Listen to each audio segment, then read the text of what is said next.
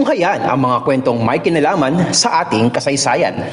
Palaguin ang inyong kaalaman at kamalayan sa mga napapanahong issue na pinag-uusapan.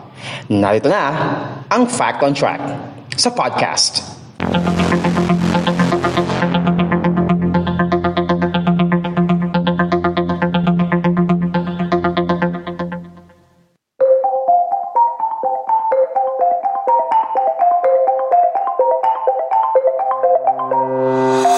Kwento kasaysayan, kalaman at mga napapanong usapin sa lipunan. Fact on Track sa podcast. So tayo po ngayon ay napapakinggan sa Spotify, Anchor, Pocket Cast, Google Podcast at sa Red Circle na lagi po nating ina-upload every Thursday. And mapapanood din tayo sa ating mga video platforms kaya sa YouTube, sa ating channel, Podcast ni Mans. Ganun din sa ating Facebook page na Podcast ni Mans. We also upload our videos every Thursday. And kung nanonood naman po kayo sa ating YouTube channel na Podcast ni Mans, don't forget to subscribe and click the notification bell button para masundan niyo po yung mga susunod na episodes ng Fact on Track sa podcast and also pati na rin yung GPS podcast na lagi naman nating na-upload every Friday. And kung nanonood naman po kayo sa ating Facebook page, The Podcast ni Mans, don't forget to like and follow our page. And also, anong username natin sa Instagram? Ah, saan? Sa, sa, Instagram, sa Instagram. ah, personal. Hindi. Yung Sa ch- Instagram. Channel, okay. Oo. Ah, you may follow also our Instagram account at Podcast ni Mans for you to be updated sa ating mga recent uploads. Yan. Okay. So, bago muna tayo magsimula, Enzo, ano, Mm. gusto ko munang ano, mag humingi ng pamanhin. Gusto ko muna mag-apologize kung dun sa pag-udlot ng ating coffee break last Saturday. Kasi ilang beses eh. di ba? Yeah, I don't think it's our fault naman. I don't think it's our fault. Minsan talaga may mga ano, minsan talaga we run into technical issues and that's Yes. beyond our control. Oo. And n- hindi natin inaasahan nanay eh, na bigla-bigla napuputol yung Yeah. FB Live natin. Siguro, hindi tayo maabot ng limang minuto eh. Yeah. Ewan ko kung bakit. Pero nung afternoon, nung na, after natin na ano nun, di ba, nagligpit na tayo ng gamit nun, di ba? Sinubukan ko mag-FB Live ng solo sa labas, dun din sa page ng podcast. ni Mas Maybe Kumakain ayaw dyan. makita ng FB live yung mukha ko nung time na yun. Ay naman siguro. Labis na tayo nag-coffee break. Pero nung nagsulak ka, umayos. Aba eh, hindi ko, ano yun, wala namang may problema doon, di ba? Okay, so let's move on. So, ano bang suit natin, Enzo? so, I am rocking the 2000 jersey, 2000 NBA Finals jersey ni ng the late Kobe Bryant. So, Mamba forever, Mamba Uh, yes, ito forever. yung ginamit nila nung 2000 NBA Finals na jersey. So, kita nyo naman, no?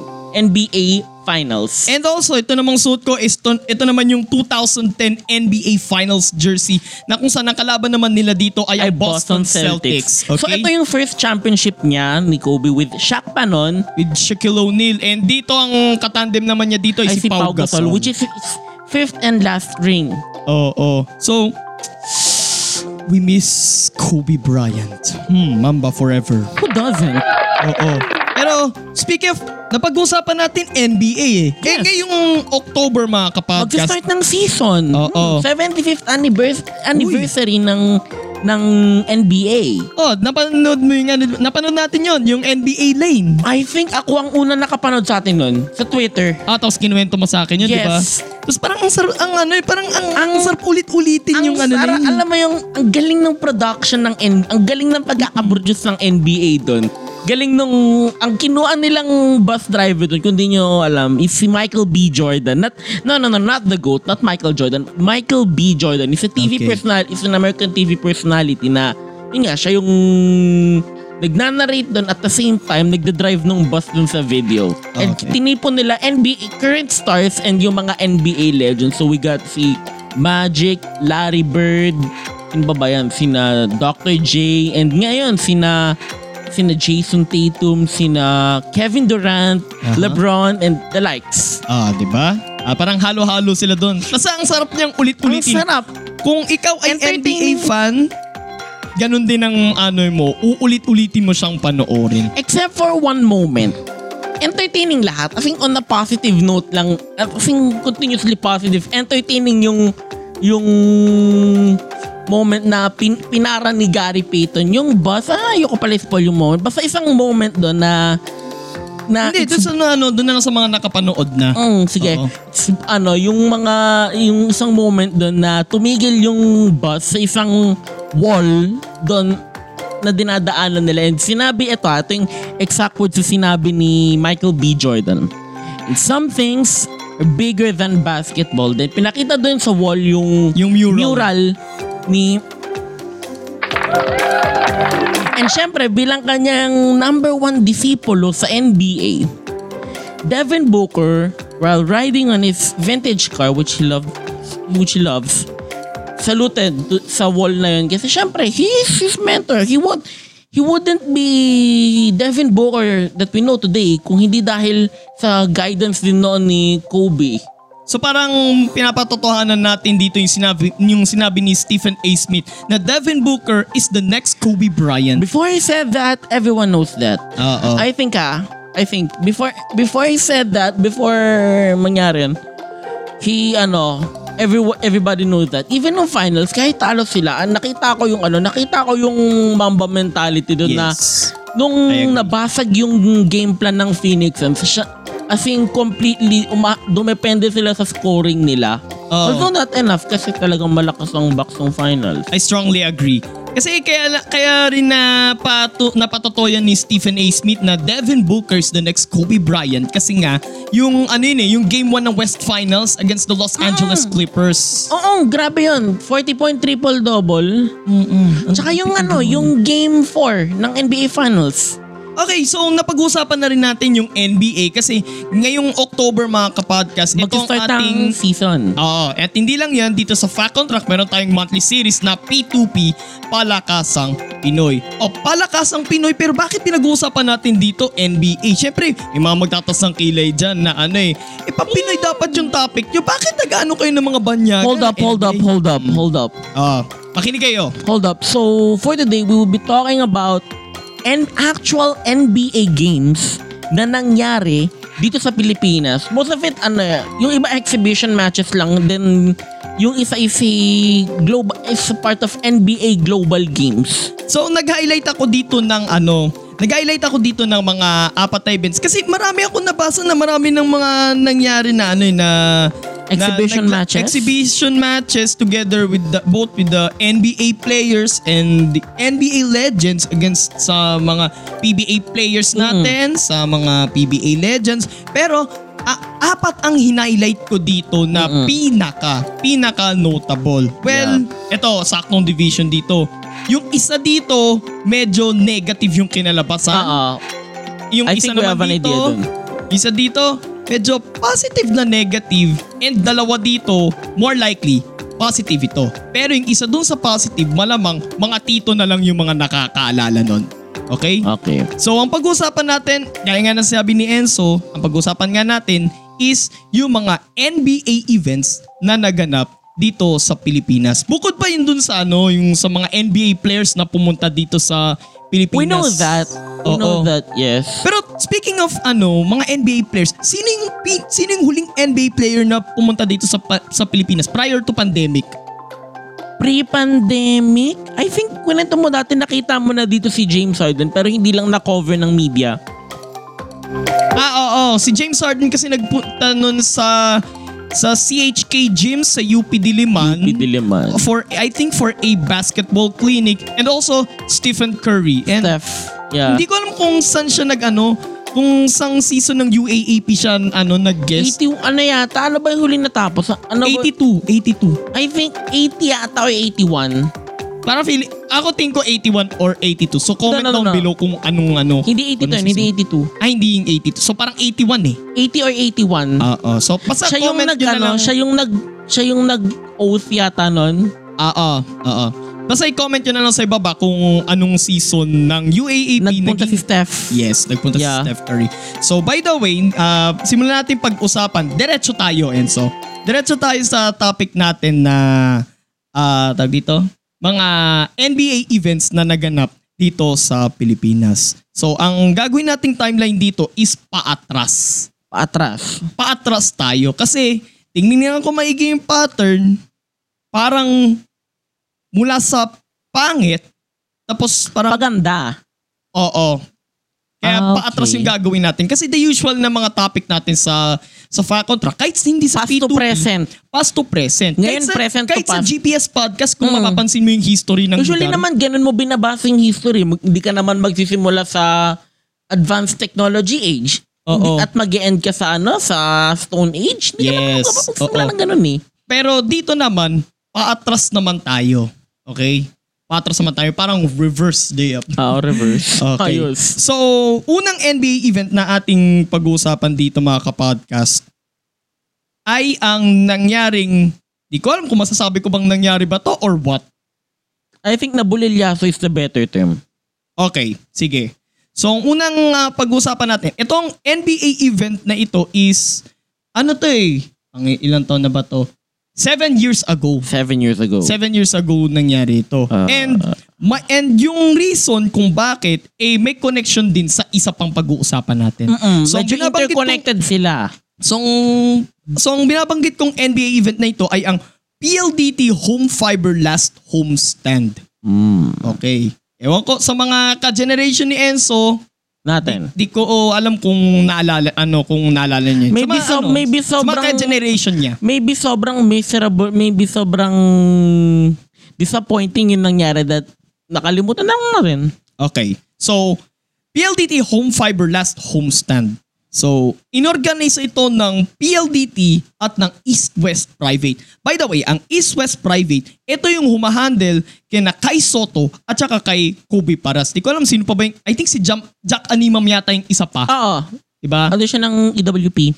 Oo. Si Kobe Paras sa ngayon ay naglalaro for ni Igata Albirex BB sa Japan B-League and si Kai Soto ay maglalaro para sa Adelaide 36ers 36ers. sa NBL Australia and si Jack Animam ay naglalaro yata ngayon sa isang basketball club sa Serbia. Okay. Isa itong charitable event na dapat sana ah, dapat sana ha. Pakinggan niyo yung term. Dapat sana ay gaganapin noon mula July 22 to 23, 2014 sa Smart Araneta Coliseum. Proceeds of this event ay mapupunta sa Philippine Disaster Recovery Foundation at sa Caritas Manila. Kasi I think almost a year before ay nangyari yun, di ba? Yung bagyo Yolanda. Di ba? Oo. Yolanda. Okay, so tuloy natin. Maglalaro dapat sana sa event na yun ang mga NBA players na sina Tyson Chandler, Ooh. DeMar DeRozan, Ooh. Paul George, Ooh. Blake Griffin, Ooh. James Harden, Ooh. Brandon Jennings, Kawhi Leonard, Ooh. Damian Lillard, Ooh. at Paul Pierce. Ooh. By the way, speaking of Brandon Jennings, years, one year ago yata bago mangyari, doon niya na quote-unquote pre-prophesy na I think we can win in how many games? Anong team in na six niya? games. Anong team niya ba that time? Eh, defending champions. Bucks. Bucks. Bucks. Ah, okay, okay, okay. na ano ka lang, na share ko lang. supposedly, makakarap dapat nila dito ang Gilas Pilipinas. Hmm. Kasi sa part naman ng Gilas Pilipinas, ay parang ito yung opportunity nila para maka, ma-experience nila, pang-practice nila ito for the upcoming, that time, na 2014 FIBA World Cup sa Spain. Oo, tsaka para makaranap sila ng high-end competition. Mm-mm, tama. Kasi syempre, ano yan eh. Kasi syempre, you're going against the players. Some of the best players sa best league sa buong mundo. And so gusto mo malaman kung magkano yung ticket sales? Sure. kumapit ka muna sa kinaupuan nyo. Kayo din mga kapodcast, kumapit ka muna, kumapit Kumapit din muna kayo sa kayo. mga kinaupuan nyo. Or sumapit kayo ng tutukuran kapag nakatayo kayo. Kung nakikinig kayo sa kotse, mag, dapat naka-seatbelt po kayo. Or kumapit kayo sa upuan ng driver. Kasi, kung saan man. itong ticket sales, from 750 pesos para sa Gen Ad, up to, itong pinakamahal, ito yung patron seats, 23,330 pesos. Bakit? Bakit? Well, well relative doon, pakibanggit magkano yung pinakamahal na ticket? Magkano? 23,330 pesos. Well, to put it simply, in a PBA game, sa Smart Arena at Coliseum ha, in particular, ang pinakaharap na upuan costs around 3,000, tama ba? Ah, 3,000. Kasi sa Mall of Asia Arena naman kasi is 900 yata ang patron seat sa pagkakaalam ko. Let's say smart Kasi arena. ano eh, uh, from 2019 hanggang bago magpandemya nung 2020, I think three times. Three times ako nakapanood ng PBA games nun. Kasi yung isang basketball event na napanood ko, SEA Games naman Oo. yun eh. De, pero yun nga. Pero in perspe ano, to put it into perspective, yung 23,300 is like kaya mo na makanood ng PBA game for fronts ano ah, at least courtside or at least sa may pinaka VIP man lang at least seven people kaya mong paupo, kaya mong pag ano, papanoorin ng courtside. Mm-mm. And kung sa MOA naman, ah, upon calculation, nasa more or less 20 times ano, basta Do masyado the bas- math, do the math. do the math. ano, I think 25. Kung 900, 25, kaya mo nang pa, pa- papanoorin sa harap. Okay, ginamitan pa niya yan ng algebra. Yes, algebra. Di- Divide lang yun, charot. Okay, pero may tanong lang ako regarding about sa ticket sales. Masasabi mo ba na ito ay presyong NBA? Well, kinda. Okay. So tuloy ko. Pero Oh, magmamahal yan pag finals. Magmamahal yan. May narinig ako, umabot daw ang isang seat sa NBA finals sa Amerika. Alam mo magkano? Magkano? $26,000. 26. Thousand. Finals yun ah, finals yun. Sa Oracle, Ilang KD kayo mabebenta natin dun? maram. To put it simply, marami. 1.3 million din yun. Ilang KD? Pero yung 23,300, it's no joke. It's no joke. Mas ma- mas mahal pa sa sweldo niya yun. Tama ba? Wala namang booking. Pero mas mahal yun for sure. okay, so tuloy natin. Subalit ang dapat sana'y 5-on-5 exhibition match ay nauwi na lamang sa drills. Nauwi sa drills. Diba? Sapagkat ilang sandali bago ang event, binala ng NBA ang mga players nila na nandito sa Pilipinas na maaari silang maparusahan ng liga ng, ng liga nila which is yung NBA kapag nakipaglaro pa rin sila. Kaya nadismaya ang mga fans Kung sinong hindi. at marami ang nagdemand ng refund. Pero ang tanong, may ibang ang tanong, ano- wait lang, ang tanong, binigyan ba nila, in, in-honor ba yung refund? Ah, maganda good question Enzo. Yung si si MVP kasi si Man, si Manny Pangilinan Yeah. ay nag-alok siya ng refund para sa mga fans. But because this is a charitable event, may iba na hindi na nagdemand ng Like, refund. Kumbaga, Get the parang money, ano na that's lang. yours. For charity naman yan eh. Kumbaga parang tulong na lang namin 'yan. Oo, but Pero uh, ano, but the fact na dinismayan nyo kami, 'di ba? syempre that's disappointing. Kumbaga sa una parang maiisip mo na parang hmm, mukhang o ano, mukhang okay okay pa rin to pero nung mga kalagitnaan mapapansin mo na Teka, parang practice yata to. Nagkakalokohan ba tayo? Isipin mo nanood ka ng practice ng isang team eh, no? Hardcore na practice. Oo. Oo, nakatukon todo jersey pa nga yung ano, yung mga players natin ng Gilas Pilipinas. Oo, isipin mo, naka, nakatune pa eh. sila. Oo.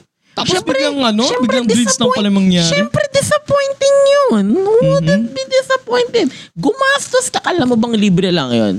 Parang nagbayad ka ng ginto para lang sa isang basketball clinic. Eh, Heck, even basketball cli- clinics are cheaper, ano, ah, yung mas mura. mm So tuloy ko lang yung ano. So bago, prior to that event, Enzo, nag-back out sina Blake Griffin at Paul George. Dahil? Sa isang video, humingi ng paumanhin si Blake Griffin sa mga Pinoy fans sa hindi nito pagpunta na anya, ika nga niya sa Ingles, something from home needed my attention. Mhm. Habang sa hiwalay na ulat naman, sinabi naman ni Paul George na kaya siya biglang nag-pull out ay dahil sa quote-unquote personal reasons. And by the way, months before mangyari yan, ma- months after mangyari nung dapat napupunta ni Paul George dito sa Pilipinas, his injury happened. The, the, the spaghetti legs happened. I think that's August 2014. Mm-mm. August 2014. Oo. Eh, July to. Ano yon scrimmage nila ng exhibition match ng Team USA contra Team USA yun. Parang scrimmage nila. So mama, so babalikan natin tong ano na to, tong isang event na ito kasi Basta conclusion sa Smart All sa last homestand is disappointing. disappointing, oo. Pero yung punot dulo nandun sa isa pa. So babalikan natin siya mamaya. Sure. Okay? Babalikan natin siya. Parang Ang gagawin natin doon is parang pag-uugnay natin sila. Yung parang bang yung parang bang malapit na matapos yung, yung Correlation. si Clex. Iko-correlate, iko-correlate natin ano bang nangyari dito at bakit hindi Oo. nangyari itong ganito. Exactly. Ang galing ni Enzo. Nasa pick ako ng nasa pick ako ng utak ko ngayon. Medyo uh, 12 hours ang sunog ko utak ko dahil sa programming. Baka sa susunod, ikaw na mag-take over ng buong fa contract. Tignan natin. Okay, so ito naman yung pangalawang event. Sabi ko nga paatras tayo, di Yeah. ba? So ito yung pangalawang event. Ito ay nangyari noong 2013. Ano yan? NBA Global Games. Mm. Okay?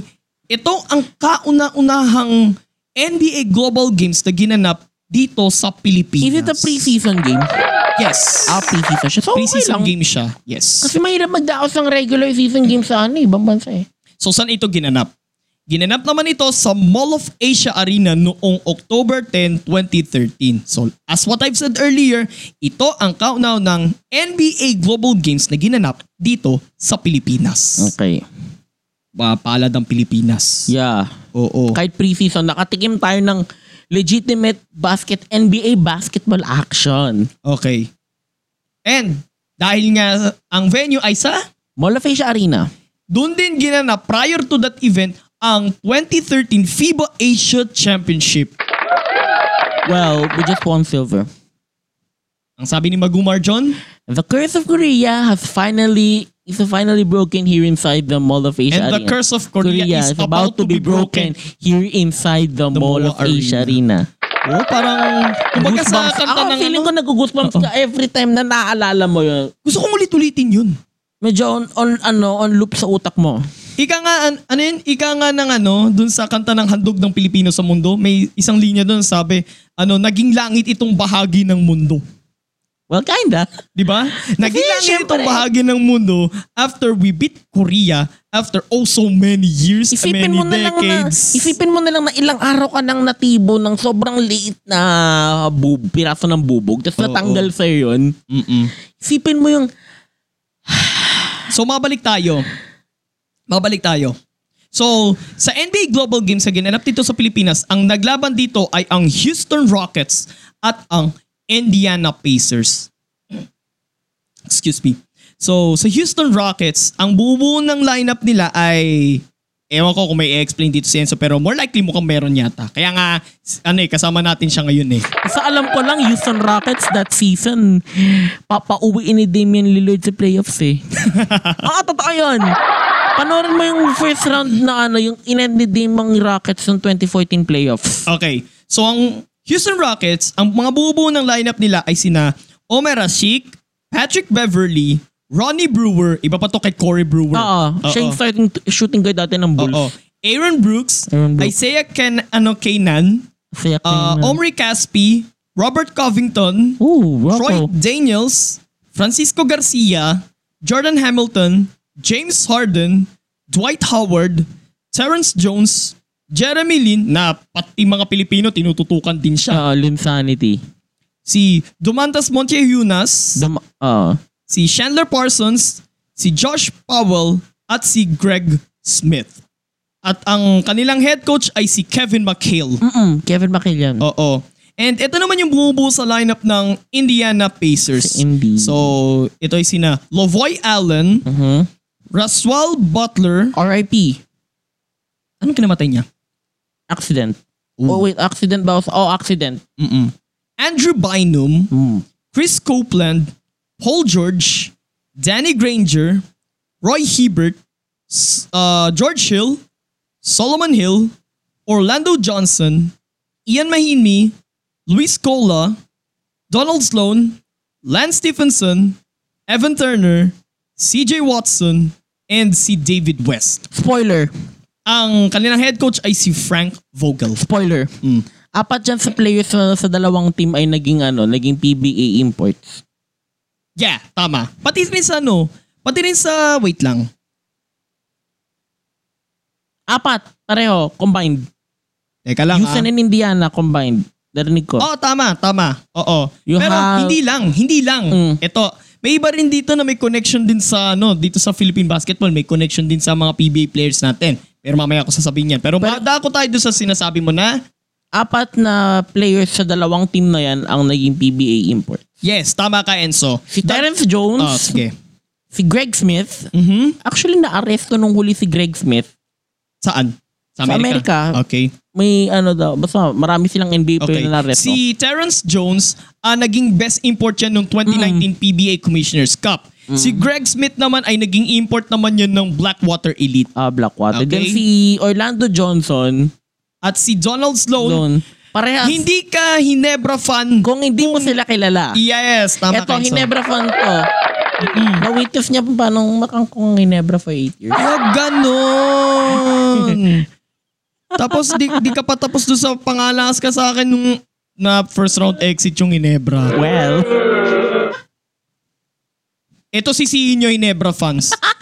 Phantom ni Bo, Phantom ng Rain or Shine. Alam nyo na ha, ha? I-bash nyo siya sa mga social media accounts niya. Manda ka mamaya. Kap- Pagkatapos natin tong i-upload, marami ka ng haters. At alam yung mo, mga haters na yun, puro Inebra fans. anyway, Si Donald Sloan ay naging import ng Barangay Hinebra noong 2011 PBA Governors Cup, while si Orlando Johnson naman ay naging import din ng with the same team sa Hinebra noong 2015 PBA Commissioners Cup. Okay? Oo. Ito yung panahon na pwedeng kumuha ang mga teams ng Asian imports. Oo. So that time, dalawa ang kinuhang Asian imports noon ng Hinebra. Pero isa lang ang pwede, di ba? Oo. Una nilang nakuha ang Mongolia na si Sanchir Tunggalag and then pinalitan nila yung pinalitan nila and kinuha naman nila yung serbisyo ng Koreanong si Kim Ji-won. ironic yung kay Sancher tong galag. Oo, eh. Iconic, man. ironic yun. Oh, so going back, so ano ba nangyari dito? Tinambakan ng Rockets ang Pacers sa score na 116-96. Ah, wait. Pinangunahan ni James Harden ang, pangal- ang panalo ng Rockets with 21 points at nakapagtala rin si Chandler Parsons ng 15 points, si Jeremy Lin na may 12 points at si Dwight Howard with 9 points. Yan yata yung huling all-star season ni Dwight Howard. Ito ba? Oo. 2013? Yan yata. Oo. Samantala, si Paul George naman ang nanguna para sa Pacers with 17 points. Expected. Si David West with 14 and si OJ, si Orlando Johnson with 11 points. Matapos ang kanilang global games dito sa bansa, muli silang nagharap sa NBA Global Games noong October 13, 2013 pero doon naman ginanap sa bansang Taiwan. Mm, Siyempre, papangitiin naman nila si Jeremy Lin. Oo, kasi hometown niya yun Oo. eh. Taiwan Diba? is si Jeremy Lin. eh. Pero ah, may nalaman ako Enzo Mm. na eto binasa ko eto nandito nga sa article ng ABS-CBN News Mm. na hindi raw napuno yung venue. At bakit? Hindi napuno yung venue kasi eto ah yung mga organizers naglabas sila ng 16,000 tickets. Ang sabi na 15,000. Ilan ba ang max capacity ng Mall of Asia Arena? sa pagkakalam ko up to 25k. Okay, so likely hindi nila pina-occupy yung sa may pinakataas banda. pina-occupy din yun. Pero eto ah, kwento ko lang, may, kwento ko lang. Eto, according dito sa article ng ABS-CBN News. Uh-huh. So, ganito ganap. Ang organizers, naglabas ng 16,000 tickets. And Anong nangyari? sinabi nga nila na sold out. Okay, Okay. na sana eh. Sold out eh. Ang dami muli. So, anong expect mo? Puno. Kasi una sa lahat, NBA yan eh. NBA yan, syempre. Alam mo naman, alam mo naman tayong mga Pilipino, sabi nakita Lokong-loko ng mga- tayo sa Oo, eh. NBA, sa basketball in general. Oo, eh. Pagka gusto ng ano, pag halimbawa manonood tayo ng basketball pero pinakahabol natin doon yung ano, yung mga foreigners. Ito halimbawa NBA. Pwede Hindi kaya pag na sa to. PBA yung mga ano, yung mga imports. Oo, mga, Oo. mga, mga Kaya dunk naalala contest ko yung nila. sinabi niya no, ni Coach Chilito Caro dun sa, no, sa Vismin Super Cup. Nang sabi Mm. niya, kasi may nagtanong eh, doon sa kanila, may balangano mga podcast. Ah, may nagtanong sa kanya kung in the future ba plano ba ng Vismin Super Cup na kumuha ng mga imports. Sabi ni Coach Chilito Caro, siya yung, ano eh, siya yung head ng basketball operations ng liga eh, ng Vismin Super Cup. Mm. Coach, bakit? Nagko-coach sa, uh, sa ano sa kanila sa I think sa Cebu Ah, okay. And nabalitaan ko na tatakbo rin siya sa ano sa local position. okay, ano sa sabi niya? Lapu-Lapu City yan. Ano sabi niya? Ano sabi niya? Ang sabi niya daw, ah may possibility na may- magpaganon daw sila. Oo. Kasi para nakikita niya daw na ang habol daw, lalong-lalo na ng mga taga Visayas and Mindanao regions, is yung mga imports. Ah, marketability. Mm-mm. Marketability. Oh, bad din naman. Oo. Napanood ko yun dun sa, ano, dun sa ato ni Vice Sports Connect ng Bismin Super Cup. Ang weird lang kasi kasi sa totoo lang, so ano, athletically mas superior, athletically ha, mas superior din yung mga import kaysa sa local. Although at par naman kahit pa paano yung sa Oo. locals. I'm So- not belittling the local players. So going back, okay na sana eh. 16,000 sold But what out eh. happened? Ang nangyari lang, ang dumagsa lang ay nasa 12,885 lang. Wow. NBA na nga yun, bakit hindi pa rin napuno? Almost 80% lang. Kasi ganito, sa tansya raw ng ano, ito napanood ko to kay W Gameplay ano, ito ay pa isa pang factor or nagbigay siya ng tatlong factors doon. Una ay may paparating na bagyo. Okay? Hindi pa Which is- si Yolanda nito. Kasi si Oo, Yolanda ano Oh, November ba yun? siya eh. Oo, next month pa siya eh. July yan, tama ba? October. Ah, October. October. Si Santi. Ah, okay. Okay, may paparating na bagyo. Yan ata Number- yung nag-party yung mga bagyo kaya halos sunod-sunod. Yes, oo. Number two, yung ticket sales. Ito na naman po tayo Okay, sa ticket sales. Okay, okay, okay. So, ito ah, makinig kayo. Ito yung mga presyo. So, Gen Ad is 550 pesos. Okay. Paumanin kung binibigla ko po kayo. Kaya sabi At ko least nga sa mas inyo, mura- at least mas kumapit mura- kayo sa inyong mga At least, inuupuan. mas mura na siya compared dun sa Pagena dun sa Nabulilyasong last homestand. And ang totoo niyan, mas rewarding pa yung 550 na yun kasi may totoong game. Oo. Tapos, yung sumunod na ano, which is yung upper box, ranging from 4,200 pesos hanggang 8,400 pesos. And, ito pa, LB. LB, lower box. S- Kumapit ka muna. 27,000 pesos. At yung patron seats, 32,300 pesos. Or i-exacto natin, base sa napanood ko, 32,330 pesos. Ba't ka napatulala, Enzo? Teka lang, naglalag utak ko. Tama ba narinig ko? Tama ba narinig ko? O Oh, ito, ito, yun yung tanong ko doon. Presyong NBA pa rin ba yun? Ah, siguro pag playoff game.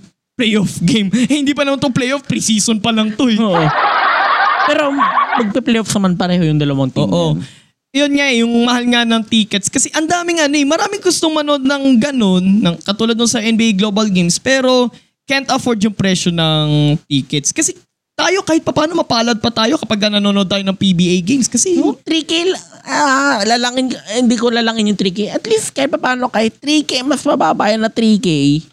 Siguro pinakamahal kong na billing ticket nun sa isang PBA game, for example lang ah, is 750 pesos yata yung lower box SRO sa MOA Arena. MOA Arena din. Mahal na yun kasi finals na yun eh, no? Oo. Mm-mm. Mahal na yun kasi finals yun eh. Oo. Eh, sa SEA Games pa magkano? Sa SEA Games, lower box din ako pero 450. Oh, tama. Thank you, Lord. Okay. 450. Pero yun nga, at least yung sa 750 ng sa PBA finals, eh, low LB pa, mura na yun. O Oh, tapos yung nanood tayo nun sa Araneta. Lalo na yun. Di ba? Still yun. 370 for 2. At Still yun. Saka discounted pa yun. Oo, discounted Diba? yun. Oo. Pero ito, 32,300. Tapos pinakamura is 550. Teka lang. talagang ano, talagang gusto mo manood pero okay, can't afford mo yung ano. Pero may Ika nga, ibang ika Pinoy. nga, I pero may will ibang, not financially recover from this. oo nga eh. Pero may ibang Pilipino na ano, may ibang mga Pinoy fans na parang kahit pa paano, kinaya din naman nila yun. And isa pang factor doon, total, ticket sales sa pinag-uusapan, Kasi kaya paano gumagalo pa naman ang pera nung time na yun? yes, scalpers. Oops. Oops. Mm. Medyo sensitive na topic yung mga scalpers. Actually, Ika nga ni Dekembe. no, no, no. Mm. And, Ano pero, na yan? speaking of scalpers, actually may narinig ako. And personally, yung, ano, yung tropa ko, nag, kaklase ko na dati, nagkakanap siya ng ano. Naghanap, should I say this? Pero ano, Pinato niya sa akin na ano, naghahanap daw siya ng scalper sa UP Fair. Which is, alam mo, bawal talaga. Kasi Ah, syempre, Eh, it's an underground business. yun. Mm-mm. Kahit Everybody knows na, that. Pero syempre, sa pagkakalam ko may mga uh, ano ordinances sa bawat LGU or I think meron na yatang national, National law Ordinance sa...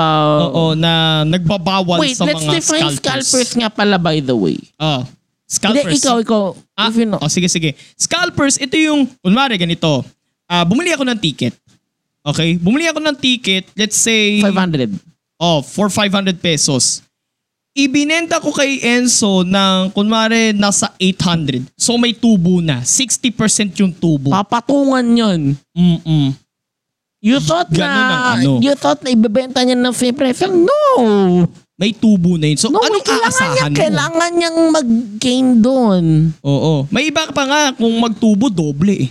At the end of the day, ika nga ni Kingpin, at King, King, Kingpin ba nagsabi nun? Na alin? At the end of the day, it's still business. Mm-mm. Pero, syempre, bawal yun. Bawal yun. Bawal yun. Okay? So anyway, ano, so anyway, at least yun, naging successful kasi mismo NBA nag-organize nun. Yes, oo. Pero the fact na hindi raw napuno yung ano, yung venue. It's low-key bawari na. disappointing, May although nagsabi nga raw natuloy. sa Twitter nang sabi raw ay mas marami pa raw yung Manila Classico game kaysa doon. Uy, marami ang Manila Classico.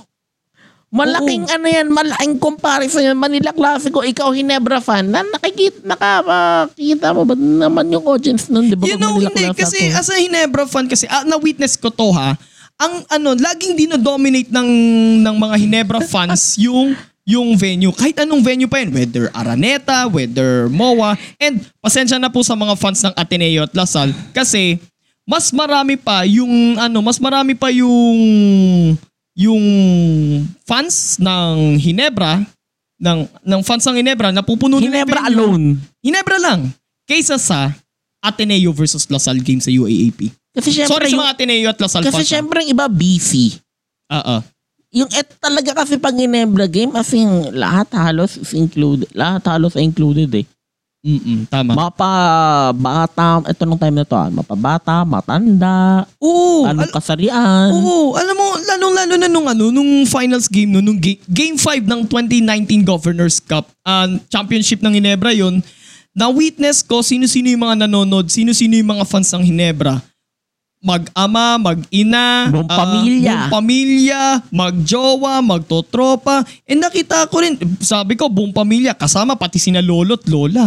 Ah, Siyempre, pre-pandemic, sinusulit ah. Kung may foreshadowing man yun, sinusulit din nila yung mga huling beses na makakapanood sila ng live. Kasi ng two PBA months from footage. now, alam nyo From, na. two months after that, they know what will happen. We know Oo. what happened. Mm-mm. But the fact na nakikita ko doon na buong pamilya talagang magkakasama, talagang bonding together nila, ano, family bonding nila yung manood ng laro ng Hinebra. Siyempre. Pero going back dito, yun nga, yun, yun nga yung mga factors Oo, doon. mahal talaga ka. Siyempre, mahirap mag... May, ano yun eh, alam mo yung mahirap mag-invest financially sa isang one-use, ano, buti sana kung ano, kung ut- yung utility nun is mamamaximize mo eh. Anong mas mahal, Enzo? Yung itong pay to not seat na to? O let's say, kung mag-concert halimbawa dito sa Pilipinas, yung BTS? Patron siguro, seats. Siguro yan. Kasi feeling ko ha, pag ang concert ng BTS sa Pilipinas, let's say, Example lang po yun ah.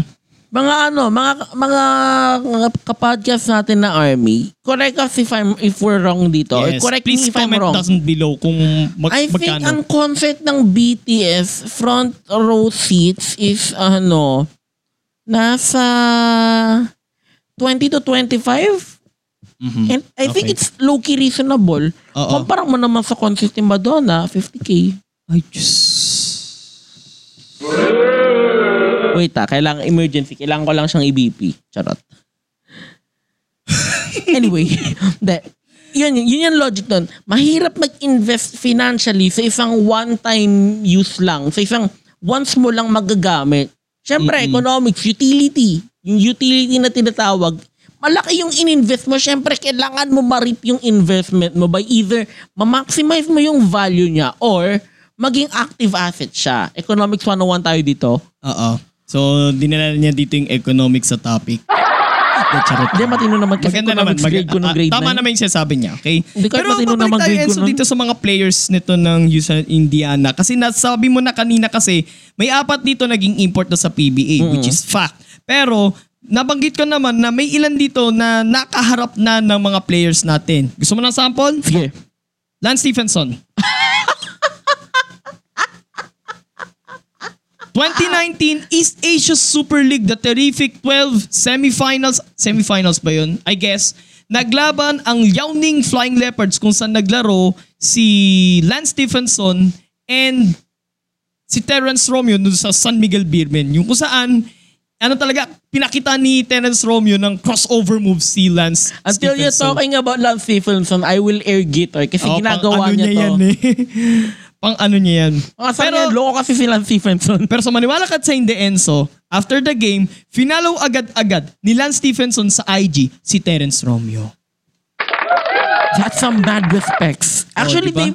they, they low-key play a similar game. Alam mo yung hindi lang sila basta i-score sa'yo, kailangan ka muna nilang i-embarrass bago sila umiscore. Diba? Para Tama. kailangan tumatak sa memorya mo na pinahiya, pinahiya, na, kung ikaw yung defender, pinahiya ako nito ni Lance Stephenson, then in-scorean niya pa ako.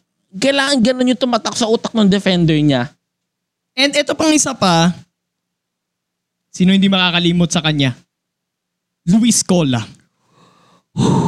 Ikaw ba naman ang sa termino to ng Congrats basketball ah? pala. Eh, sa termino to ng basketball, yung pinakitaan ka ng bastos jam ni Gabe Norwood. One of the greatest dunks of the decade yon. Actually, although nasa tier 2 siya no mga, I think ah, tier 2 siya no mga international greatest dunks. So feeling ko nasa tier 1 na rin eh. In the, I think it, ano, yung dunk na yun ni Gabe Norwood kay Luis Cola, I think it sits in the, ano, it sits in the echelon of La Dunk de la Mort. Oo. And if you're an international basketball fan, you will appreciate the Filipino talent. No other word but wow. Just, Diba? wow. By the way, Enzo, eh, last Hmm. na lang bago tayo mag-proceed sa susunod. Ano nang ano ngayon ni Kevin McHale? Kevin McHale, ano, after nung ano, alam ko na years after yun ng game na yun, if na ano eh, nung, pun- nung event na yan, years after, natanggal siya sa coaching staff sa Rocket. Ano, na, na nasibak siya as coach ng Rockets. Ah, kaya pumasok na si Mike D'Antoni. Hmm. Okay. Then ngayon si Frank Vogel naman ay head coach ngayon ng Los He's a Angeles champion Lakers. coach. Mm-mm. One-time champion coach. So, eto namang susunod. Eto. 2011. Siguro, marami sa atin, lalo na sa mga kaidaran ko, ang makakaalala dito. Kasi nangyari ito, high school pa ako nito. Oo. And ako ay nasa early stages of growth High and school pa ako development nito. yan. Yung unang dalawa na, bang, na pag-usapan natin mga kapodcast, college ako nun. Okay? Sinong hindi makakalimot? Sinong Pinoy basketball fan ang hindi makakalim ang makakalimot? Wala naman siguro makakalimot dito sa Smart Ultimate All-Star Weekend. At paano hindi mo ma- at paano ah paano makakalimutan mo yun Enzo? Two days ginanap Two days of two days. Pure basketball! na ginanap sa Smart Araneta Coliseum. Sinalavice ba yan? Yung second day, late telecast na. Delayed telecast, Delayed na lang. telecast. Yung Pero first yung game, una, live. Live! Oh, di ba? Wow! Anong uh, kailan pala nangyari yan? July 23 to 24, 2011. High school pa ako nito. I think Grade ano ba ako? fourth year high school yata ako nito. Graduating year ko sa high Grade 2 school nito. ata ako niyan. Oo. Naku po, nahalata. Hindi, na edit ano ko. ka yan? Third year ka lang yan. Hindi. Third year. Fourth Oo. year na ako nito. 2011. Ah, oo. Grade 3 nga pala ako niyan. Ako nakaabot nito. Ako rin naman eh. Ulan nga lang ako. So ang Smart All-Stars ay binubuo ng mga NBA stars na sina... Oh. Pakilas na lang, pakilas na lang yan. Pakilas na lang, pakilas na lang. Okay, okay. Sige, sige. I-rearrange natin yung ano. Patras I-rearrange tayo, natin. patras rin tayo. Sige. Ang Smart All-Stars ay binubuo ng mga NBA stars na sina Derek Williams. Ito, Oh. favorite ko to. Derek Rose. That time, tama ba? He's an MVP? Oo, oh, kakatapos lang ng MVP season niya nan. Okay. Chris Paul, Woo! JaVale McGee, Woo! Javel Magir! James Harden, Woo! Six man of the year siya niyan that year. OKC. ng 2011-2012 season, siya maging six man of the year. Okay. Uh, Derek Fisher, Woo! Tyreek Evans, 2010 Roy. Kevin Durant, Woo! and Easy money! Kobe Bryant. Kobe! The Black Mamba. Man, we can't, we can't forget! sumasanib sa akin ang boses ni Stephen A. Smith. Can't forget Lakers 8, Lakers 24, we can't forget him. Okay? Sa unang araw ay nakalaban ng Smart All-Stars ang PBA selection team na binubuo ni na Rabal Saini, Mark Kagiwa, Jason Castro, Gary David, Larry Fonacher, JC Intal, na-hype si Enzo kasi nandito si Gary David. Oh, fa- ano, all-time PBA favorite player ko yan. Larry Fonacher, JC Intal, Sol Mercado, Gabe Norwood, Mark Pingris, Ryan Reyes, Danny Siegel, LA Tenorio, Sonny Toss, at James Yap. Tinambakan ng Smart All-Stars ang PBA selection team sa score na 131-105. Di naman sobrang nakakahiya yun. Si JaVale McGee ang nanguna sa larong ito para sa Smart All-Stars with 25 points na sinundan naman nina Kevin Durant with 22, Derek Williams with 19, Tyrick Evans with 17, James Harden with 16, Kobe with 12, Cr- CP3 with 11, and D-Rose with 9 points. Samantala, si Arwin Santos naman ang nanguna para sa PBA selection team with 25 points. Ah, nung ano, nung Prime Arwin Santos pa. Oo. Sa ikalawang araw naman ng event, nakaharap naman ng Smart All-Stars ang Smart Gilas National Team na binubuo naman ni na Dylan Nababu, Japet Aguilar, Jimmy Alapag, Jason Ballesteros, Mac Barakael, Mark Baroka, JV Casio, Rani Del De Ocampo, Marcus Dautit, that yun yung kanilang naturalized player, uh, Don Don Ontiveros, Marshall Lassiter, Chris Lutz, Asitaw Lava, Chris Chu, at Kelly Williams. Tinalo rin ng Smart All-Stars ang national team, yung Smart Gilas, sa score na 98-89. Hindi na nakakahiya. Si Kobe naman ang nanguna para sa... Oh. Yo! Siya naman ang nanguna para sa Smart All-Stars with 17 points na sinundan naman ni na JaVale McGee at Kevin Durant with 16 points apiece. Si JV Casio naman ang nanguna para sa Smart Gilas with 16 points also. Well, ano, well, I, I remember there was a clip na na, actually medyo, ah, dito ko napagkamalian si Javale nun eh.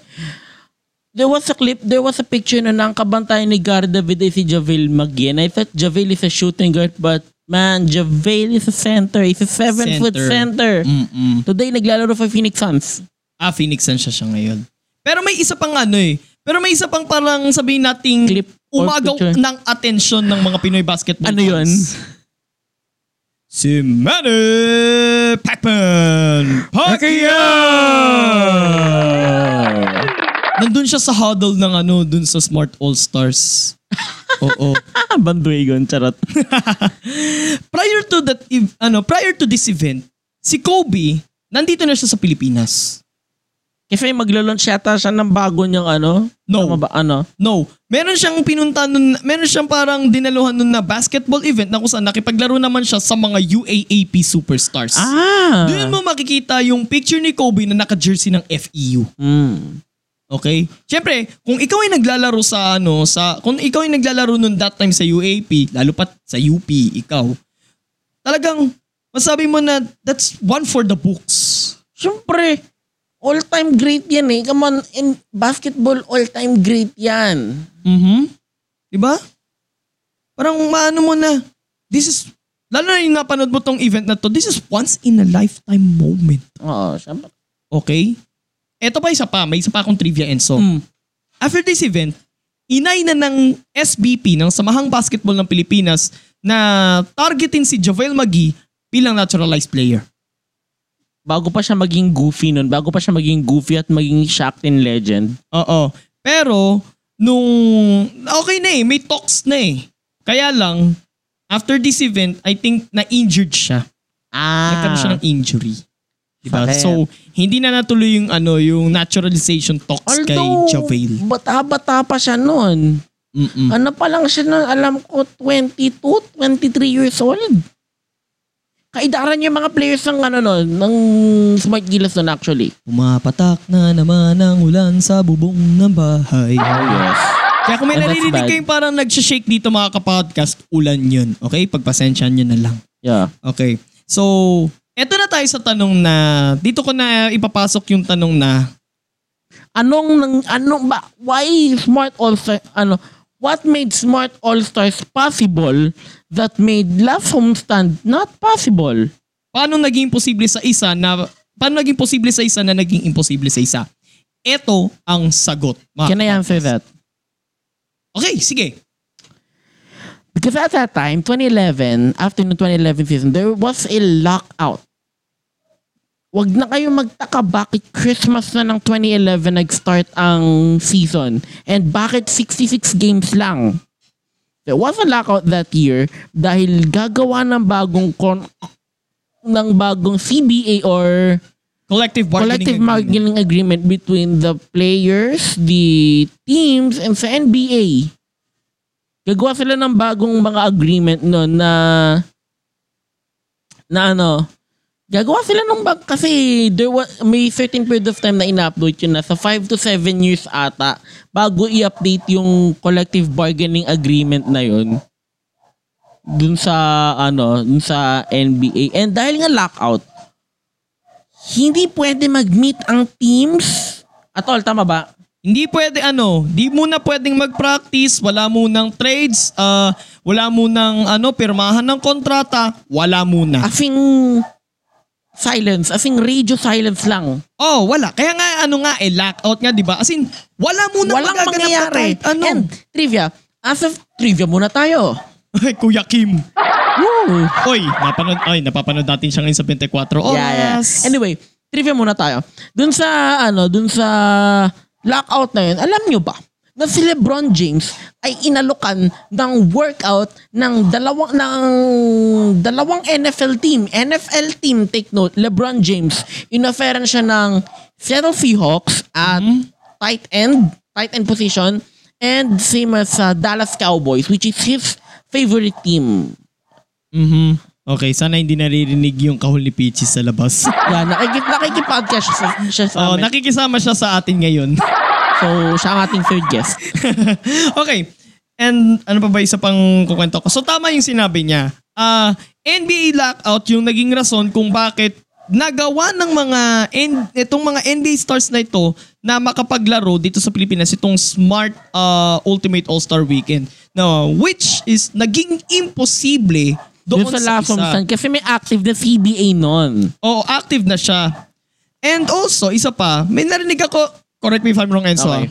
na tuwing off-season, pwede raw maglaro sa ligang labas. Let's say, ligang labas. I will use that term. Pwede raw maglaro sa ligang labas ang mga NBA players. Ano ba, lockout yan? Hindi. Ngayon, kahit, nga, kahit na ngayon may CBA, Okay. pwede daw sila maglaro off-season, pero may certain requirements daw na kailangan ano, na kailangan ma-meet. I don't know. Pero ang alam kong nilalaroan nila madalas, suki ang mga NBA players, either dun sa isang, naglalaro sila ng mga, laro-laro lang, parang friendly games, ganun. Sila sila mga player. Tapos, isa pang suki sila sa Rocker Park Mm-hmm. sa New York. Doon yung nagbagsak ng 66 points si Kevin Durant. Ah, Parang siyang madman nung araw na yun. aha. No, nakikita niya lang is ring. mm And yun nga, yun nga yung naging, kaya naging imposible na mangyari yung fiberlast homestand. Kasi active na yung CBA, And I and think isa hindi pa, ata na, nila na-meet yung criteria na yon. oo, hindi na-meet ng organizers yung criteria na yun kung kaya't hindi pinayagang makipag 5 on 5 yung mga NBA players. I think they should have known that. Yun ang I think na naging pagkakamali nila. Oo. Eh, sinakan nila yung lockout, na, yung opportunity ng lockout na it's anarchy. Oo, kasi ano yun eh, malaya mo na magagawa yung gusto mo. Oo. Kung gusto mo maglaro sa ligang labas, Basta sige. Mm. Diba? ingatan mo lang sarili mo. Mm-mm. Basta, basta it's ano nga, it's complete anarchy nung time na yon. Oo, malayang malayang mga NBA players na makapaglaro sa labas ng NBA. Yeah. Okay? And itong panghuli, ah itong panghuli mga podcast, basta memorable yung Smart Ultimate All-Star Yes.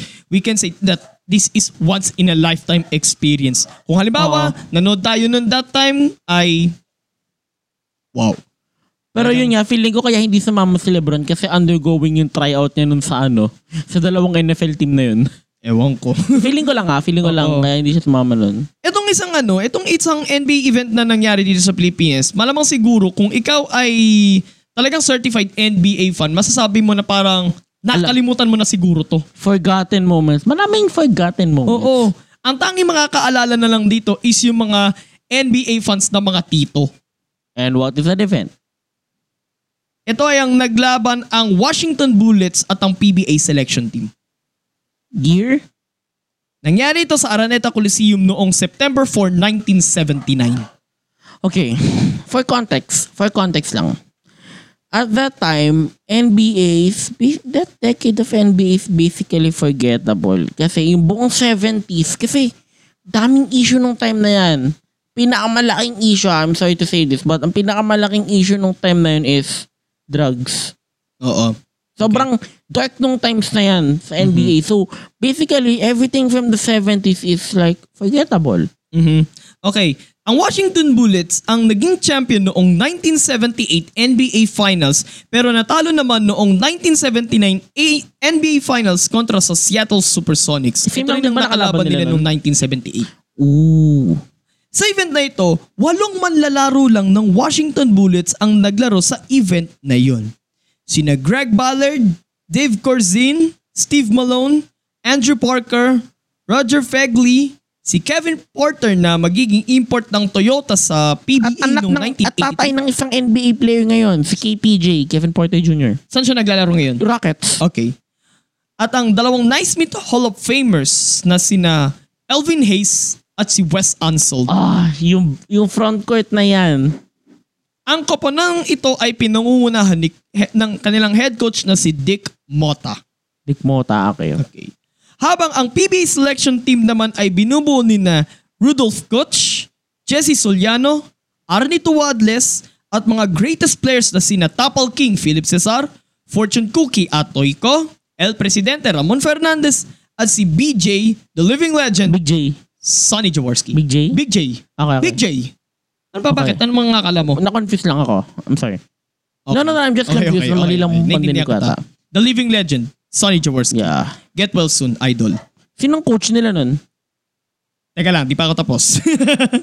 Kasama rin sa kanilang lineup ang limang imports sa sina Cyrus Mann, Ah. Glenn McDonald, uh, Larry McNeil, Larry Pounds at si Dean Tolson. At ang tiyatanong ni Enzo kung sinong head coach ay walang iba kundi ang greatest Filipino head coach na si Baby Talupan. Ah, I thought Tim Cone.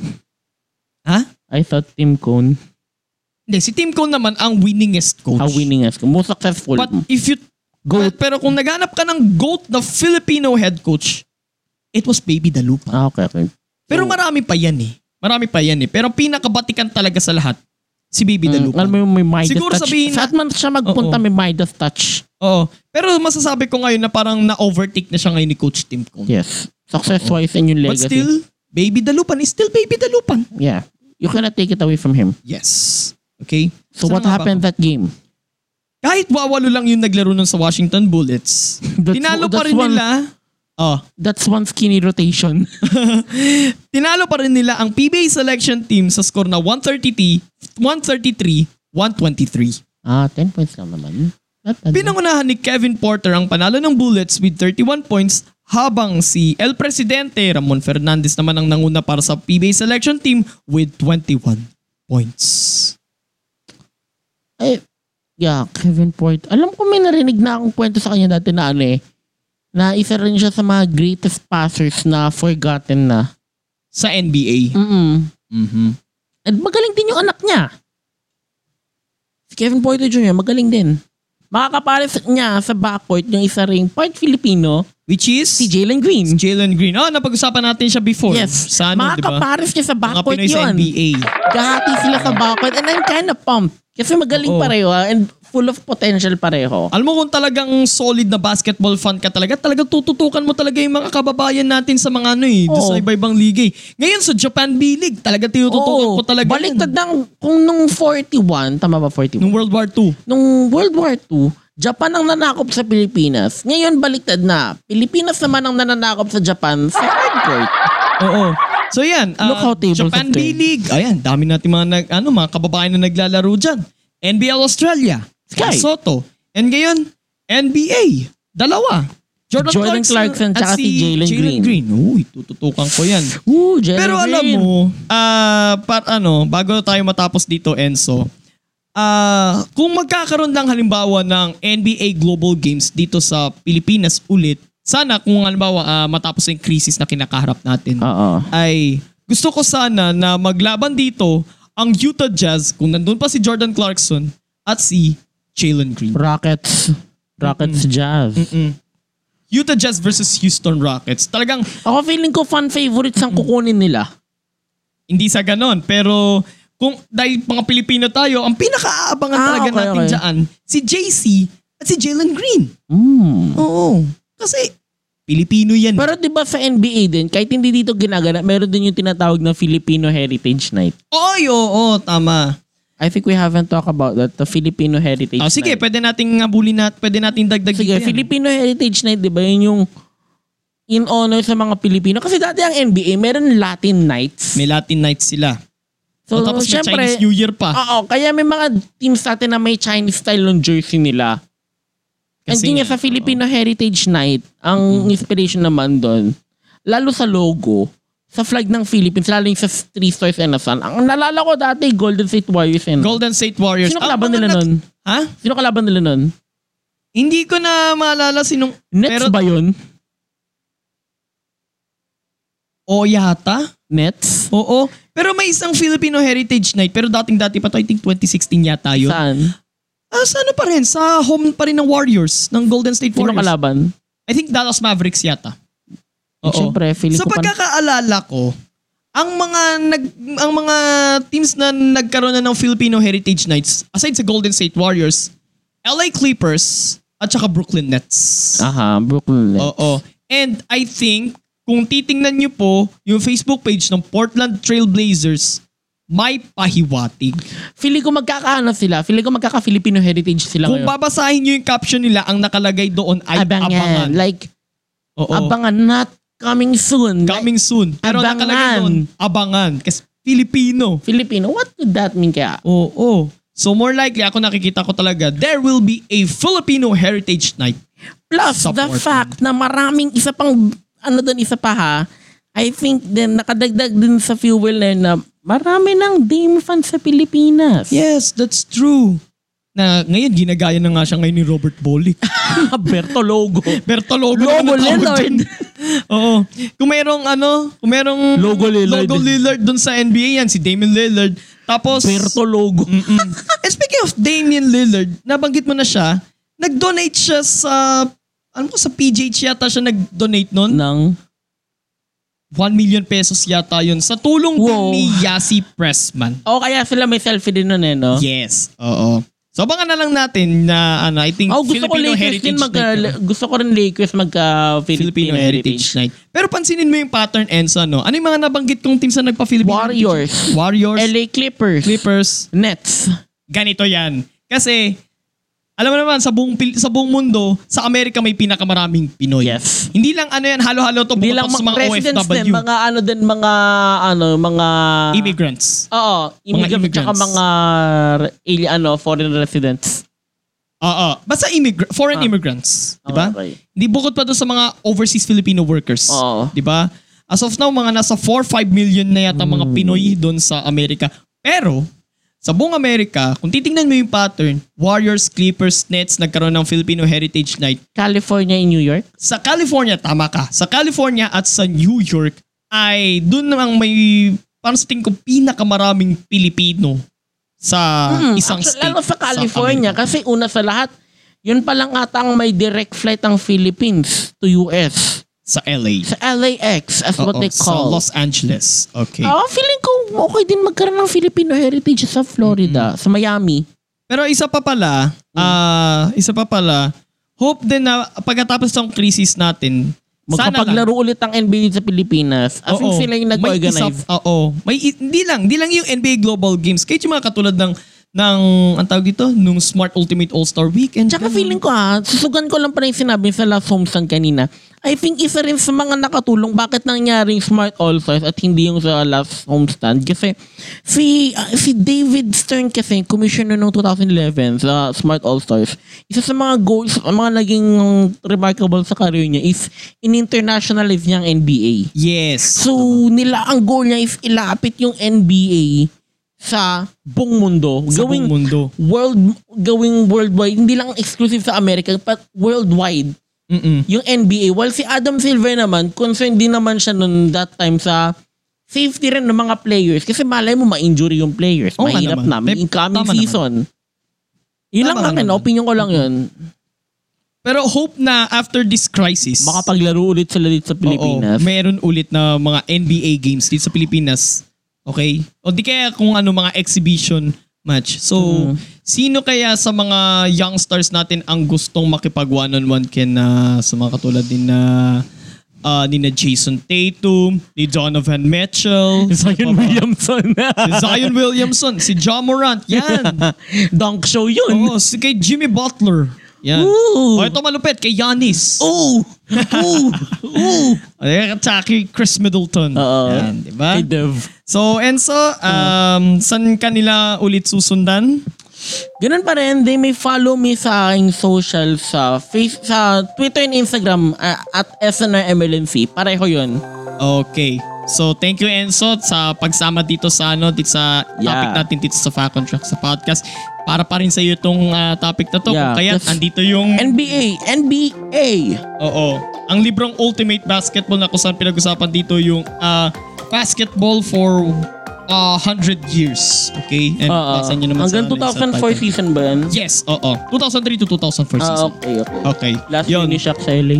So, eh, ah katulad sa sabi ko mga kapodcast, kung nagusto nyo po yung topic natin, ah, like, comment, share, and subscribe sa ating YouTube channel na Podcast ni Mans and don't forget to click the notification bell button. And also, ah, sundan nyo rin po at i-like ang ating Facebook page sa Podcast ni Mans at sundan nyo rin po ang ating Instagram account at Podcast ni Mans. Tapos sundan nyo na rin po ang Fact on Track at GPS Podcast sa Spotify, Anchor, Pocket Cast, Google Podcast, Red Circle, at para lang to sa GPS Podcast sa Apple Podcast. And nabanggit na ni Enzo yung kanya, sundan nyo rin po ako sa aking mga personal social media accounts sa Twitter at mans underscore F1995, sa Instagram at mans.95 underscore, and sa TikTok at podcast ni Mans, sa Kumu podcast ni Mans, and sa Laika at Mans F 1995. And speak of GPS podcast, bukas ah, wala pa namang undas pero Yeah. pag-uusapan natin sa GPS podcast ang Manila South Cemetery. So kung nagtataka kayo, Ano siya bakit ng siya, jurisdiction oo, ng kaninong Maynila? jurisdiction ang Manila South Cemetery? Oo. Sa Maynila ba? o sa O Makati. sa Makati? Kasi Although alam kiniklaim- na namin ni Enzo kung kaninong jurisdiction Oo. siya pero bibigyan namin kayo ng idea. Kanino siya, ano, kaninong... Kasi ang mag... Part correct siya. me if I'm wrong ha, ang magulo dun kasi is kiniklaim ng Maynila na sa kanila yun but at the same time under siya ng... Hindi, meron na. Okay Oo, na. meron na. Okay? Meron na. Pero, nasa loob siya ng... Somewhere. Diba? De. Makikita naman nila yun sa mapa. I-google search naman nila yan. Map of Manila South Cemetery. Pero yung buong detalye, pag-usapan natin yan bukas. So, please sa stay GPS tuned. Podcast. So kaninong, ah, so, sa kaninong jurisdiction ang Manila South Cemetery? Sa Maynila o sa Makati? Abangan nyo yun bukas That's sa a GPS question. Podcast. And also, abangan rin nila yung magiging third podcast natin, di ba? At syempre, sino mag-host yan? Baliktad naman po kami, si Enzo naman po ang mag-host. okay. So, nakita nyo na po yun sa story na, sa story na inano ko noon, yung ah, yung may emoji ng kape, tapos emoji ng basketball, tapos parang ginawan pa natin equation equals third podcast. Hmm. Abangan nyo na lang po yan. Pero maybe within this month, mabuo natin yan. Let's see. Okay? Sana magiging mabilis yan. So, once again, kasama si Enzo, ito po si Mans, at ito ang Fact on Track sa podcast. God bless everyone. God bless the Philippines. Purihin po ang Panginoon.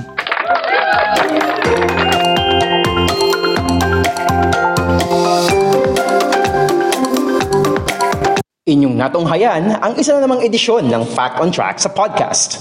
Patuloy na subaybayan ang Fact on Track sa Spotify, Anchor, Google Podcast, Red Circle at Pocket Cast. At mag-subscribe sa podcast ni Mans sa Facebook, YouTube, Twitter, Kumu, Laika at TikTok. Maraming salamat sa inyong patuloy na pagsubaybay.